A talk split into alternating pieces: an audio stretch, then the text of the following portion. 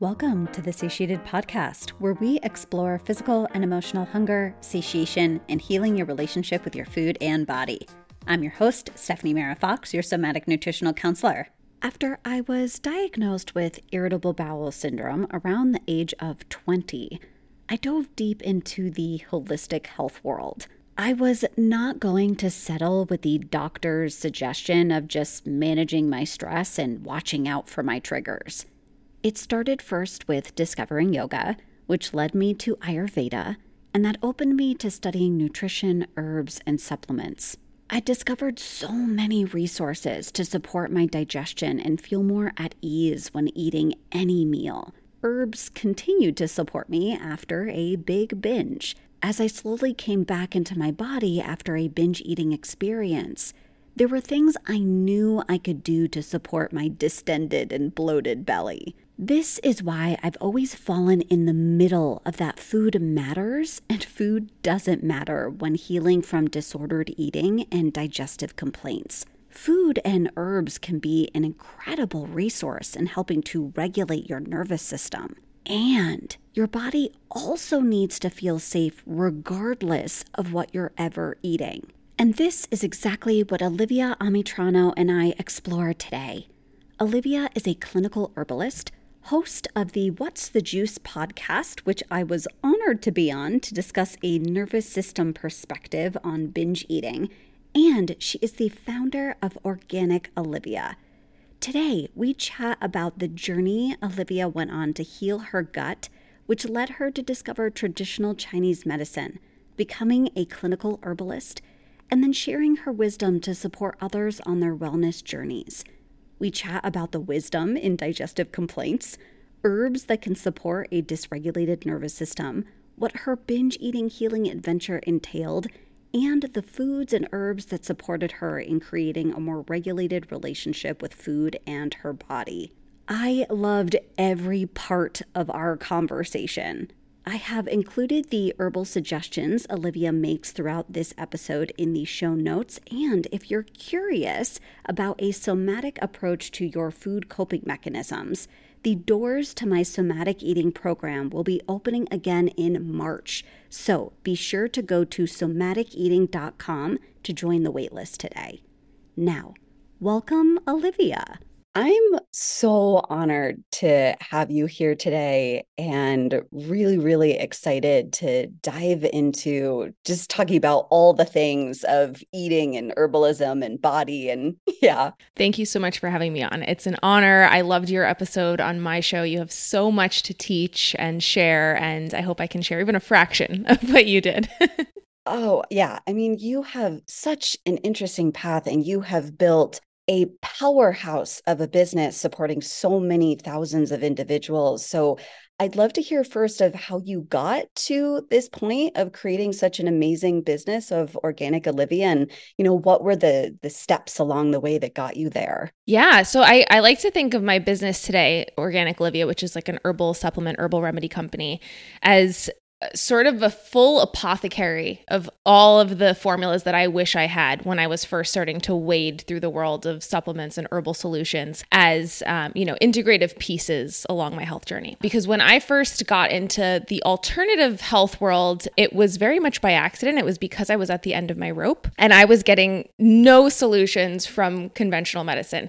I mean, truly, I, I appreciate so much what modern conventional medicine has to offer in terms of acute situations and antibiotics and surgery and all the good stuff. But when it came to my chronic digestive issues, chronic cystic acne, chronic anxiety and mental health issues, and how they all seem to flare up at the exact same time and they all seem to be connected, every single doctor and specialist that I saw was like, Nope, you're crazy. They're not connected. Your digestion is in no way connected to your anxiety. Your skin cannot be connected to what you eat. It's just impossible. Your stool tests are negative. There's nothing wrong with your gut like the microbiome wasn't even a thing at this point. We were not using terms like gut brain axis or gut skin axis. And it was probably, this was like 2011, maybe 2012. So wellness as a whole and holistic health as an industry or like a, you know, any source of information was in its infancy. So I was really desperate because I had, I had really intense IBS, irritable bowel syndrome. And I was put on a lot of different medications to try to help it. I was put on antispasmodic medications because my pain was so bad when I ate certain trigger foods that I would have to pull over. When I was driving, I would have to, like, you know, I would be at the gym on the treadmill because I had just eaten some peanut butter or some yogurt before my workout. And I had to get off the treadmill and like go in the corner and hunch over in pain. It was so bad. So I was put on all these medications that like help temporarily or didn't do anything or cause another side effect. And then I also had really severe uh, cystic acne on my face and on my back. And I would notice that when I would be put on an antibiotic for my acne, all of a sudden my IBS and my digestive symptoms would improve. And I was like, what is the connection here? You know, my, my skin is clearing up because of an antibiotic, so there's a bacterial component, and then my digestive symptoms are getting better. Is there also a bacterial component within my gut, an overgrowth of sorts of some bacteria that's messing with my digestion? And again, doctors were saying it's just all in your head. It's because antibiotics are anti inflammatory. That's why your gut's getting better. But I just had this inkling that, hey, things are connected, and that's the tenet of holistic health. And so I, I got really curious. Like, I said, I also struggled a lot with mental health, anxiety, and depression. I was put on a lot of different medications to try to remedy that. And again, they would work in the beginning, but I'm kind of like a non responder when it comes to SSRIs. I get like a good placebo effect in the beginning, and then the effect just drops off or I feel worse. And so I had like, you know, treatment resistant depression. I just, I was really struggling. And all these medications that felt so promising in the beginning didn't seem like long term solutions. And I didn't realize at the time that so much of the contributing factors to my experience of my symptoms and my conditions was really lifestyle based. And so, lifestyle solutions would ultimately be the long term fix that I was looking for. Uh, I just didn't know how to make those and I didn't know what those were. I didn't have the tools at that time to figure out my root causes. So, I continued to be curious. I got into a college. I originally wanted to do nutrition, but the college that I got into and got a scholarship for didn't offer nutrition. So, I said, you know what? They have a pre med program. Why don't I go into pre med so that I can at least be in the medical field in some form. Maybe I'll become a doctor. I just want to dig deeper on what's happening to me and find my solutions and then help other people. I always had a drive to help. I went through the first year, year and a half of my pre med program, and it was so strenuous. I mean, they they design it in that sense. They totally crush you with classes because they want to weed out the people that aren't serious. And so it's very intense. And I think the stress of all that just kind of hit me like a ton of bricks and my health got worse than ever. And I was in my doctor's office every morning at like 7 a.m. before my 8 a.m. class like, hey, now my lymph nodes are swollen. Now I'm getting this rash. Now my liver enzymes are high. And all of my other symptoms are really bad too. What is going on? I was like hitting this boiling point. And I heard many different things. My doctor said, well, you probably have an autoimmune disease, but we need to wait like probably seven years for it to actually show up on your blood work. Nothing I could do for you now. Or, you know, he would say, here, try this antibiotic, whatever. He would just keep kind of like throwing different drugs. at me. he's like, yeah, your EBV, your Epstein marker, uh, your Epstein Barr virus markers are high. Like you have some uh, antibodies there, but I don't know if that's the thing. Like he, he would just kind of throw out random things and be like, but who knows? Who could ever tell? And so I got on this one antibiotic that I had a horrible reaction to. I was in the middle of chem lab and my skin was like itchy. I was kind of turning yellow. I already knew my liver enzymes were high. So I'm like, I could be like having a serious reaction to this. I need to figure something out. And I was so desperate that I ran out of that chem lab. I got in my car and I was like, every day I drive past that one little shop that says acupuncture and herbalism. I'm just going to go, or acupuncture and herbalist, I'm just going to go there and see what happens. And I did not grow up with any kind of exposure to acupuncture, alternative medicine. Like my parents were pharmaceuticals all the way. I used to make fun of my friends who were like crunchy and would drink like rice milk or almond milk. And I thought it was the craziest thing in the world, but something in my heart told me to go there. So I drove there in my desperation. I'm like sweating again, like itchy. I'm like constipated for the sixth day. I'm so desperate. and I walk into this guy's office and he's like, Stick out your tongue for me. And I was like, okay. And I stuck my tongue out. And he's like, oh my God, your liver, your poor liver. You have so much liver heat. And I'm like, yeah, yeah, yeah. Like my my liver enzymes are elevated. Obviously, it's not a one to one in Chinese medicine, but he could tell something that I had physical proof of. And he's like, and your gut, oh my gosh, you have like I can tell you have parasites and fungal overgrowths. You have a lot of like dampness, this white coating on your tongue. Your gut and your liver really need support. And so I was like, yeah, I mean that's my number one symptom, digestion. So he gave me all these potions to drink, this like liquid, these capsules. He told me to put everything and drink with some cranberry juice in the evening. And I was like, fine. So I spent like my last 100 120 bucks on these supplements and drinks that he gave me downed them for the next week and for the first time I felt better. For the first time in years, I felt better. The big cysts that were on my back and so painful started to flatten a little bit and calm down, and they weren't as red and painful. My digestion got better. I had a bowel movement.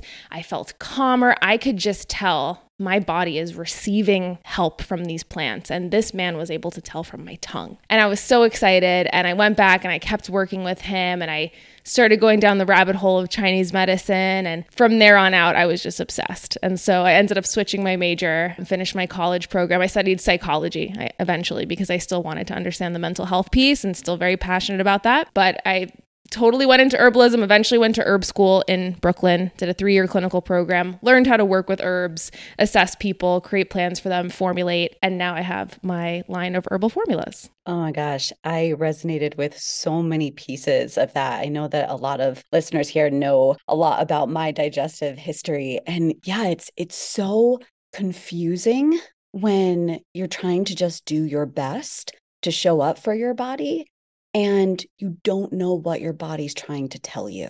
Like, I get curious about how herbalism started to support you in understanding your body. Hmm, that's such a good question.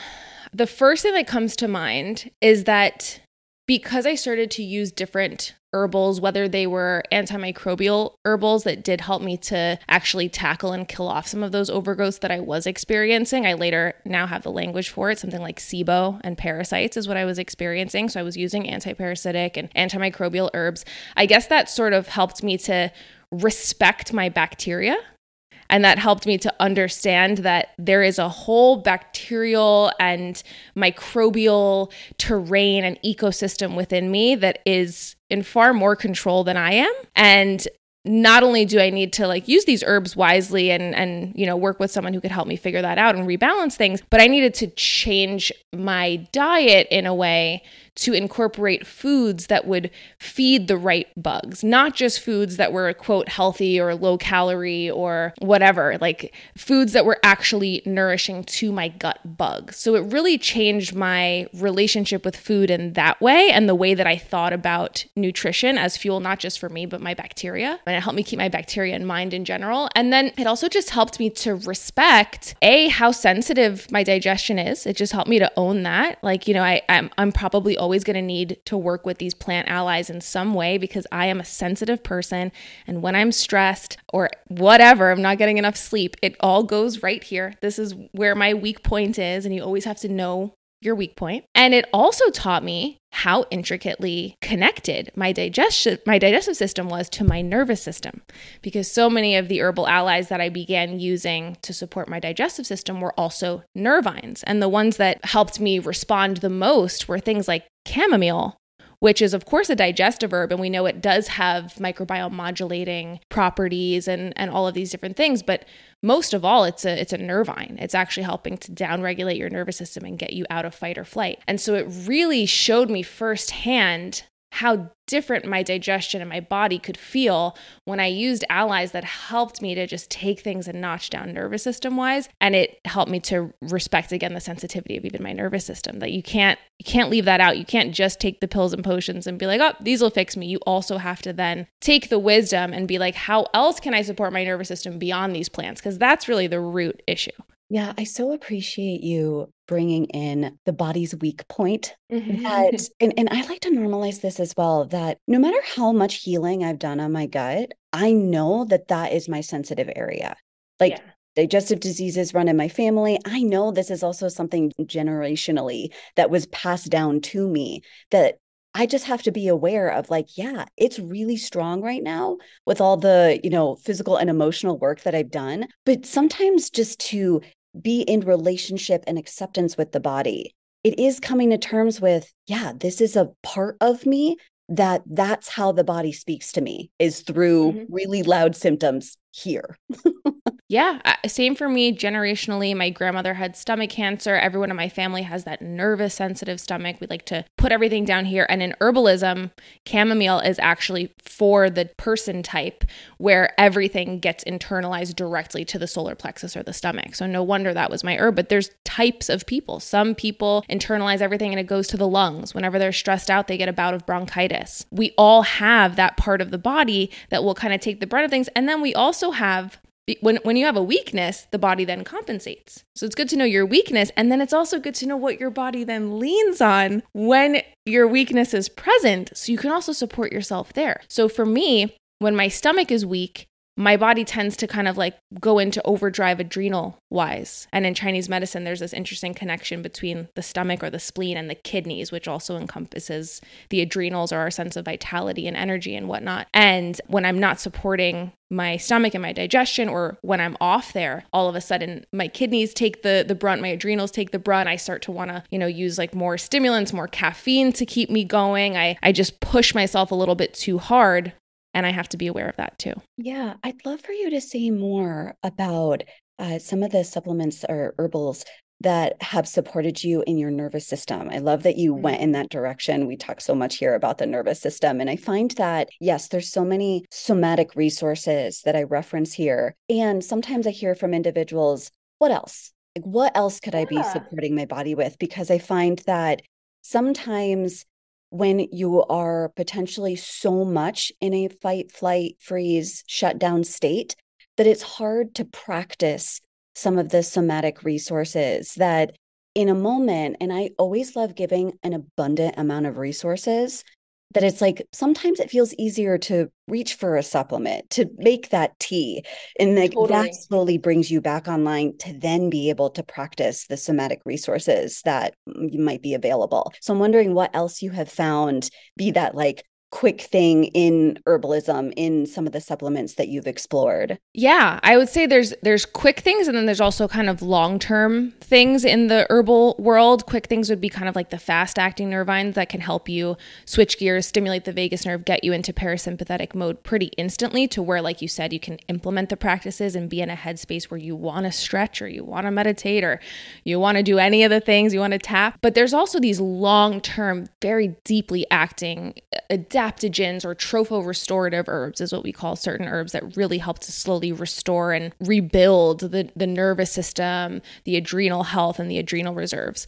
So I like to look at both because usually both are indicated for a person who really is chronically stressed and chronically in fight or flight or has a history of trauma. You'll want to implement the the fast acting nervines and then also maybe a daily adaptogen or a daily tropho restorative herb that's even gentler than an adaptogen, which is something like milky oats. For folks out there who you just feel like your nerves are fried, you're frazzled all the time. Even when you try to take adaptogens, you almost feel a little bit too overstimulated from those. Milky oat seed is probably the herb that is indicated for you. And I feel comfortable saying that because it is very gentle, very nutritive. There's almost no contraindications on the planet. It's just the seed of the oat plant, kind of like eating oatmeal, but you're getting a higher concentration of nutrients and it's very restorative to the adrenals. So that's something that I look to as a as a long-term strategy for someone who's like, I jump at every loud sound. I just cannot relax. I can't even quiet my mind for 2 minutes to meditate. They probably need a, a gentle healer like that. And then there's other people who can handle more of the spicy adaptogens and like those long term invigorators. That's also a long term strategy. But I love how you said in the moment, sometimes you need kind of like a like a gateway drug to get to the somatic practices. because yeah, like we're we're just so used to being disconnected from our bodies that it can almost feel frightening or unsafe to to do these practices that calm us down. We're so used to chaos that slowness like it just doesn't feel right. So when you experience an herb that gently kind of coaxes you into that, it's just easier to get there and get into the headspace where those things feel good rather than scary. So I lean on different ones. It, again, it's so specific to the person. When you're doing an herbal intake with someone, you really listen to the way in which they speak, the language that they use. If there's someone who's like openly complaining about their stressors, or someone who's kind of like gritting their teeth and being like, but it's fine. You know, someone who's like gritting their teeth and saying, but it's fine. They'd be more of a catnip person than a chamomile person. Whereas the chamomile person is like, this sucks. I'm in pain all the time. Like I can't even function. Like they're not, they're not afraid to whine about it. That's me. So I would look at different nervines depending on the indication. Someone who has looping thoughts, like the same looping thought pattern over and over again, it's keeping you up at night. You're replaying a certain situation in your head over and over again throughout the day, and that's preventing you from calming your nervous system. Passion flower is a really good herb for that kind of person. You look at the tendrils and the way in which passion flower grows, and we call that the doctrine of signatures. It kind of gives you a clue as to how it works or what it works for. And it's also just scientifically speaking, really good at boosting GABA, the neurotransmitter. I'd look at other nervines like holy basil is a really wonderful one. That's a great, or tulsi is another word for it. That's a great herb for someone who also has some symptoms of gut dysbiosis. Maybe you're working on your gut health, but you're still having a lot of anxiety that's connected to that. It's a gentle gut modulator and also really helps you to have this focused sense of calm. So I like that during the day for people who need a nervine. Um, and there's just so many others. And you can you can brew these in tea form. You can take them in tincture form. I love tinctures because they're they're so easy and you can dose them pretty high, which is how you want to dose a nervine. They're also very non toxic, safe to take in like a 500 to 3000 milligram dose. You know, like it ranges, but you can take a good amount. And so with tinctures, you can take like one to two full droppers of a single nervine and have that instant effect. Yeah, you're taking me back to my days of like my first book that I picked up was like Patrick Holford's like Healing with Whole Foods. It's like this uh-huh. Bible that's like, oh yeah, it's like dark blue. Yes, right? and it's like yeah. this thick, and it's just, uh, it was the first experience of I could support myself.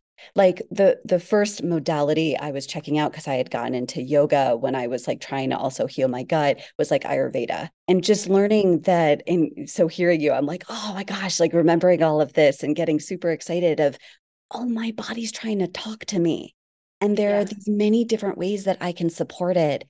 And there are these things naturally in the world through food, through herbs that bring my body back into a little bit of equilibrium that I can kind of like take the volume down a little bit with some of these things. And so I appreciate all of those suggestions because I find that when you're trying to learn the communication of your body, sometimes it can feel like you're not in control because you don't know what your body's trying to tell you. It's really overwhelming. And that there are these things out there that when you start playing with your food and what you are feeding your body in many different ways, that can also start to teach you oh, you know, when this happened, my body responded in this way. Oh, when I ate this thing, my body responded in that way. Like I remember uh, a very long time ago going to a naturopath and they're like, okay, well, let, you know, let's take a stool test, but I want to put you on all these supplements first because I suspect what's going on with you. And I was like, okay. So we do the stool test. We're waiting for the results to come back and I'm taking all these supplements. And one of them in particular, every time I took it, my throat started getting sore. And I'm like, I really don't think this resonates with me. And she's like, Oh, this resonates with everyone. If I think what's going on with you, like this should work for you. We get the stool test back, and she's like, Oh, no, stop taking those. And I'm like, Yep. She's like, oh, yeah, that's actually feeding a bacteria that you already have an overgrowth of. And I'm like, I didn't even need her to tell me that because the body's already talking to you and how it's responding to different supplements, herbs, foods in what resonates with you and what doesn't. Yep, the body knows, and the body will talk to you. Sometimes you'll even get clues through dreams. Like I've had that happen many times where an herb comes to me in a dream. I have this random guy in my dream who comes up and is like, you need to take this or you need this flower essence. So it's interesting once you start kind of working with plants and kind of meeting them. I think plants are kind of alive and have a, a spirit in a sense just as much as we do. And once you begin a relationship with them, they speak to you, whether it's through your intuition, it's through your dreams, through whatever. Your body knows and your energetic field knows more than anything. It's just like listening to the intricacies of that and being really body aware so that you can notice those small things like the tickle in your throat and also not gaslighting yourself to be like, oh, that's just all in my head. No, if you feel something is off or if you have even a little bit of an inkling that your body doesn't like this, listen to that. Yeah. Now, I also know that something that you talk openly about on your social media page is your history with binge eating, which yeah. obviously many individuals who listen to this podcast are navigating that journey as well. And I'm curious how your journey with herbs supported you in your journey with healing from binge eating. It's a good question because I I think for a long time they didn't necessarily directly support me with binge eating. They supported me with so many other things, whether it was, you know, clearing that those overgrowths, that dampness, as we'd say in Chinese medicine, from my gut, with my nervous system, with having more like sense of power and confidence. Ginger is a really great herb for that. That's helped me so much in that sense, and just a stronger digestive system in general. They helped me in so many ways, but the binge eating aspect of my journey and my body's connection to it as a coping mechanism went so deep that it was like deeper that, than what herbs could initially touch. Like it was kind of like, in many ways, sometimes I really feel like herbs are a little bit more surface level, a little bit more band-aid for the time that we need them unless you're working with like a you know a third generation chinese medicine practitioner who's custom formulating for you every week and using really high doses. That's when someone can really move your root cause needle with herbs or things like adaptogens or you know things that you're taking long term that are very restorative and nutritive. But for the most part things like nervines or um, digestive bitters you do need to kind of continue taking them and they're a tool they're like a stepping stone. So i don't know if at the beginning herbs were able to get that deep. I think perhaps the journey of learning to trust myself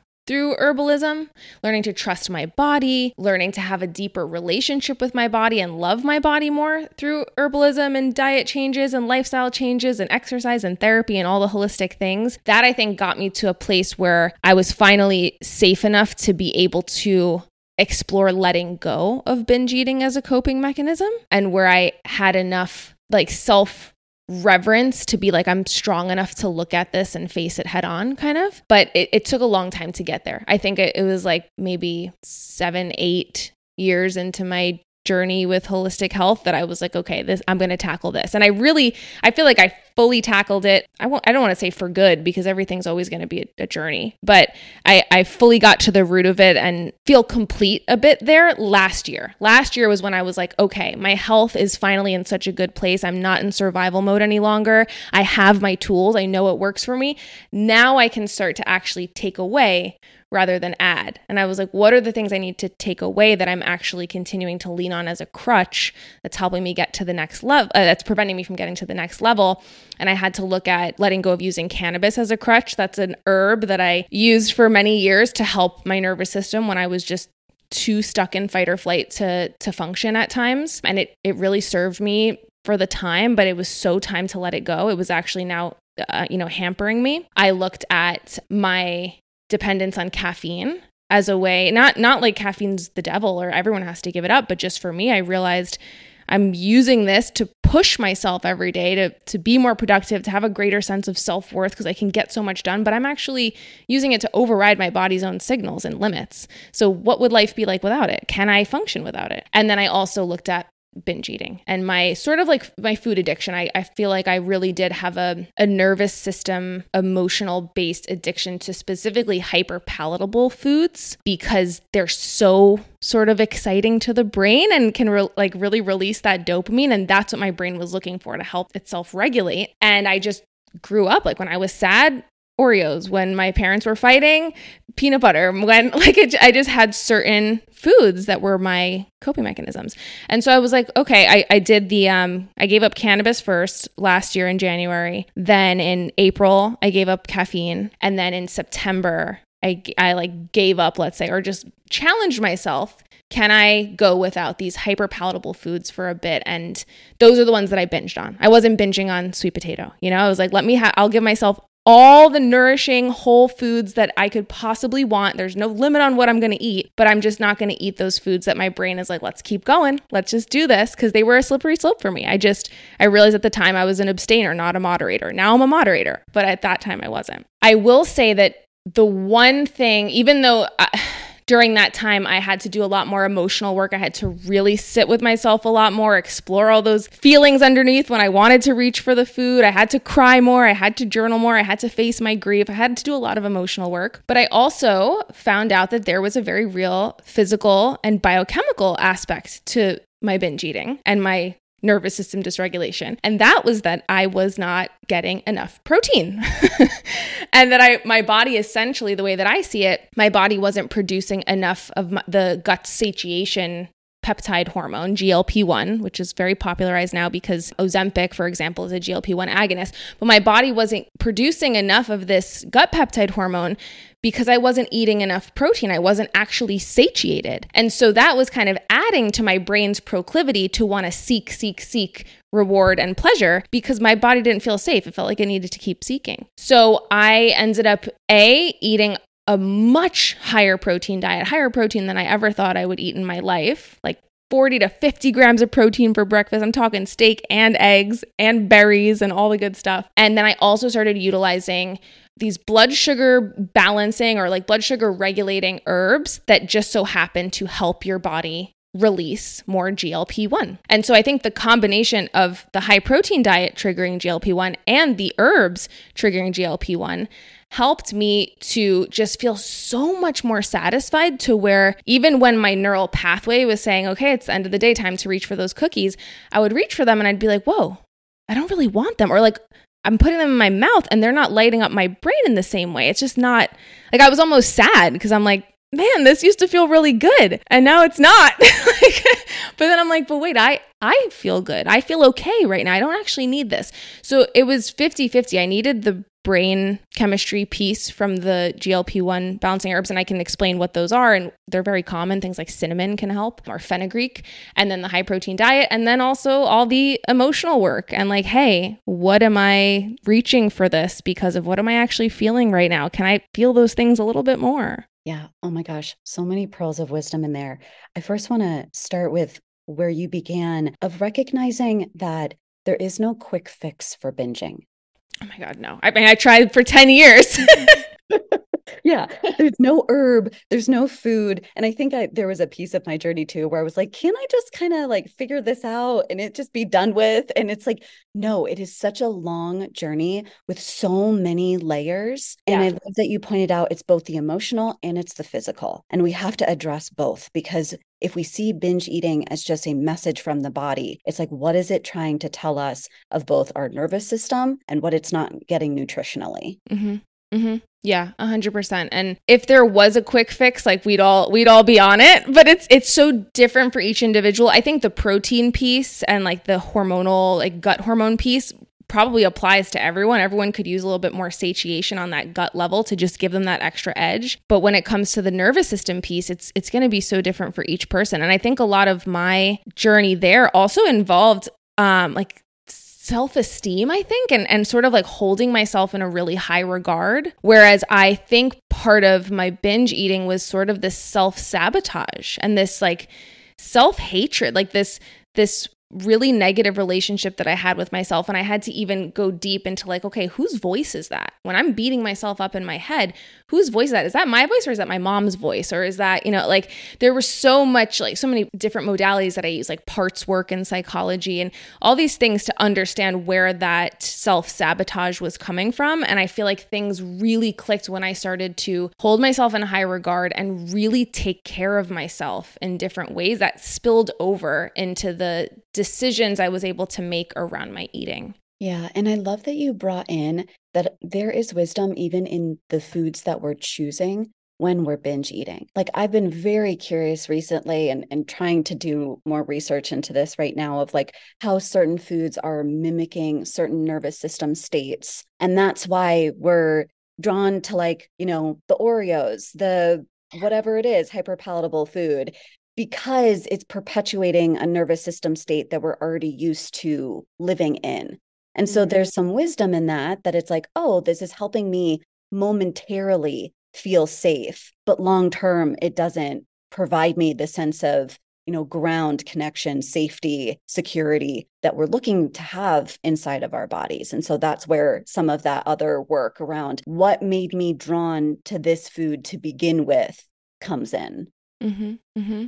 Yeah, and I think a lot of them, like for me, it was a lot of sweet foods, and I look at that flavor even from an herbal perspective, a Chinese medicine perspective. And when someone's craving sweet, a it's from that like weakness in the spleen or stomach, right? That the digestive system is looking for that sweet flavor because usually a little bit of sweetness is very nourishing and strengthening to our digestive fire, our digestive cooking pot. So something like sweet potato or, you know, foods that have a natural sweetness content, even protein. In, in Chinese medicine, protein is considered to have a slightly sweet flavor. It's of the earth element. And so it does resonate with the spleen and digestion. But so often when we're craving sweet, what we actually need is protein, but we don't get that because the, the spleen or the stomach is so weak that it's like, give me the sweetest thing possible because I really need some support right now. And so we're just kind of going overboard and then it's having the opposite effect. Too much sweet is going to deplete it further. So it's very interesting. There's wisdom in it. But I also learned that plant wise, adaptogens like these these hearty roots that are strengthening and very kind of neutral or sweet in flavor also will kind of help us to meet that flavor need that our body is intuitively asking for. And that so many times that sweet craving is due to extreme exhaustion and depletion and fatigue. And so adaptogens can help rest can help. So i started to look at those sweet cravings through the wisdom of chinese medicine and like what is my body asking for?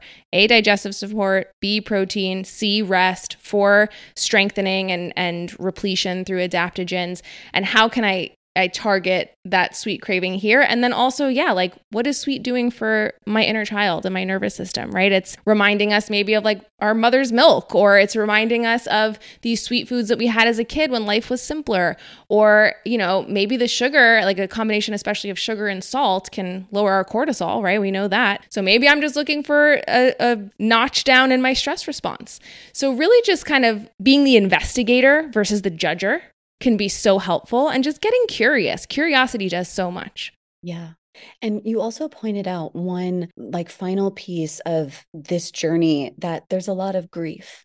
Like you said, like, oh, when you reached for the cookie, it was kind of sad that it didn't produce the same reaction anymore. And I find that is such an important part that sometimes like blindsides you of like, wait a second, but I'm healing and I'm doing all the things that like feel in alignment with myself. And why am I so sad? And I find mm-hmm. that, yeah, when we start making different decisions to align and listen to our body, that all of the grief that our body has maybe been holding on to for us that and now it has space to come up. And the things that once helped us aren't really helping us anymore because we're so aware of what's going on that it just isn't doing also the same thing anymore. Yeah. Yeah. And i guess there's also like even when i think and try to embody that feeling that I felt putting the cookie in my mouth and being like, oh, this is sad that it doesn't do the same thing. It wasn't even like I was sad that the tool didn't work anymore. I was sad that, kind of sad that I didn't need it anymore. I was sort of sad that that was complete and that I could see how much I had graduated because I had to maybe grieve all of the years that I was struggling, you know, and that like that's not me anymore. And I'm so happy, but like, wow, I was stuck in that for so long. So it's just interesting. Sometimes when you actually get better and have something to celebrate, you have to grieve the years that you couldn't get out of it. Yeah.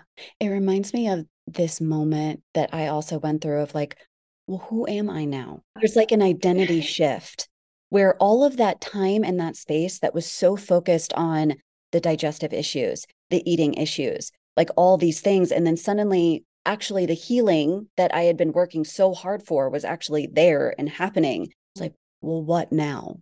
And who mm-hmm. am I now? And like, there's such an integration period. And also, uh, like you said, curiosity of how do I want to fill that space and time where at first you may have no idea? Yes, that's it. Oh my god, you're so right because it's a it's a ooh, this doesn't work anymore. Now I actually have to go live. And I, and when I think even of the sweetness conversation and being the investigator there, it's my I hear my teacher Richard's voice in my head.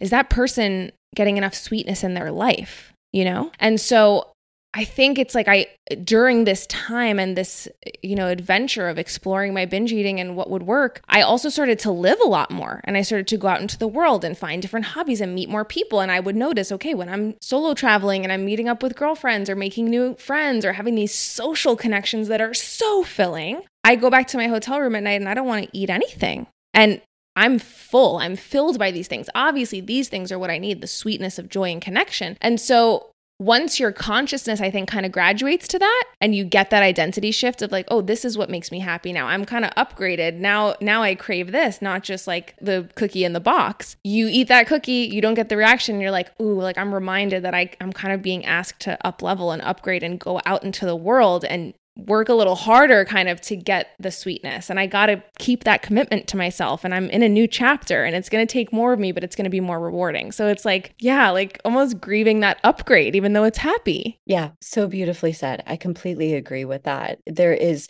such a mixture of emotion that I find, yeah, a huge part of this journey, like you were talking about before, giving space to cry, giving space to emote, giving space to express, that it's kind of leveling the playing field of all emotions. Like, yeah. Happiness is one of the most vulnerable things we can feel because it's the thing that we want to stick around, but the thing that, just like any emotion, is not going to. All mm-hmm. emotions are going to come and go.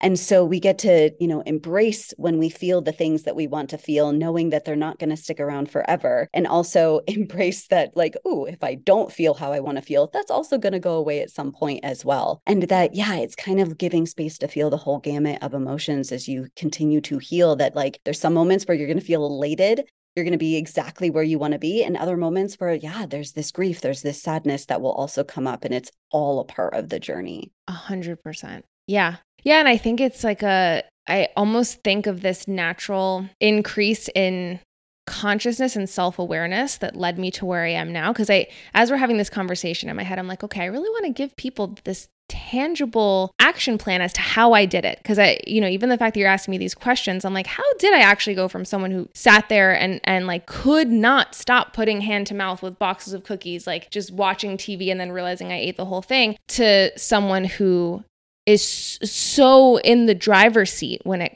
like I have so much more consciousness around my decisions and my motivations behind them and my emotions that are feeding into them. And I think it's like this this natural consequence of of increasing your consciousness and I don't say that in like a woo woo spiritual way. I say that in like a your willingness to show up to the reality of your life and who you are and I think that as you become more conscious and curious and self aware, and even start to get to know those emotions, create space for the crying, open those doors of like, yeah, what what is behind these tears? Like, could I journal about it a little more? That consciousness spills into your relationships. You realize, oh, I'm I'm kind of being, you know, not the best person here. I'm being a little selfish in this relationship. I'm starting to reflect there. Or you know what, this person is violating my boundaries a little bit more. And you start to have more conscious relationships. And then that spills over into your relationship with yourself and with food. But it all starts with this conscious awareness and fostering that. And and then it spills into everything. It spills into how you feel about the environment. It spills into how you look at your shopping habits and your consumption period. But I think the more unconscious we choose to be, the more, or not choose to be, sometimes we're forced into it by a nervous system coding of trauma. But the more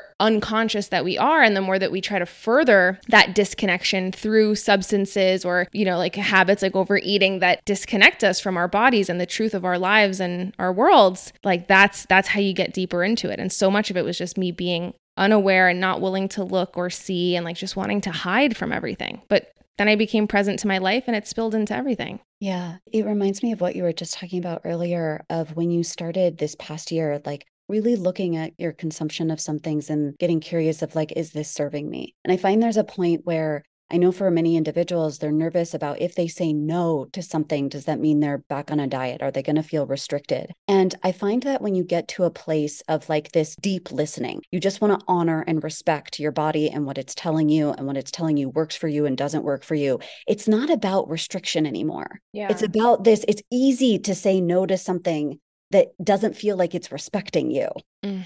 Yeah, it's easy to say no to something that is like attached to an old version of you and you're like, no, but I'm this person now. And it just doesn't feel right to say yes to it. It's not like I'm forcing myself. You can't say yes to it. You're a bad girl if you say yes to it. It's like, ooh, that would really be kind of taking me a step backwards. And I want to be here now. I want to be more present in my life. I want to listen to myself and have this relationship. I want uh, to say no so that I can make space for the right things. You know, it's this genuine wanting and excitement about the autonomy that you have over decision making versus it coming from this restrictive place. Yeah, yeah. Now, I know that you are like, I am trying to provide this like roadmap, which is so hard to do because it's such unique to each individual. And I mm-hmm. usually like to wrap up with a baby step. And there's so many different baby steps that we can start with that I'm curious if you could offer a baby step with herbalism, with food, with anything that you discovered. What would you feel like would be a baby step with someone's listening to this, they've been on a very similar journey. Yeah. I mean, I think that the baby step, I would start with the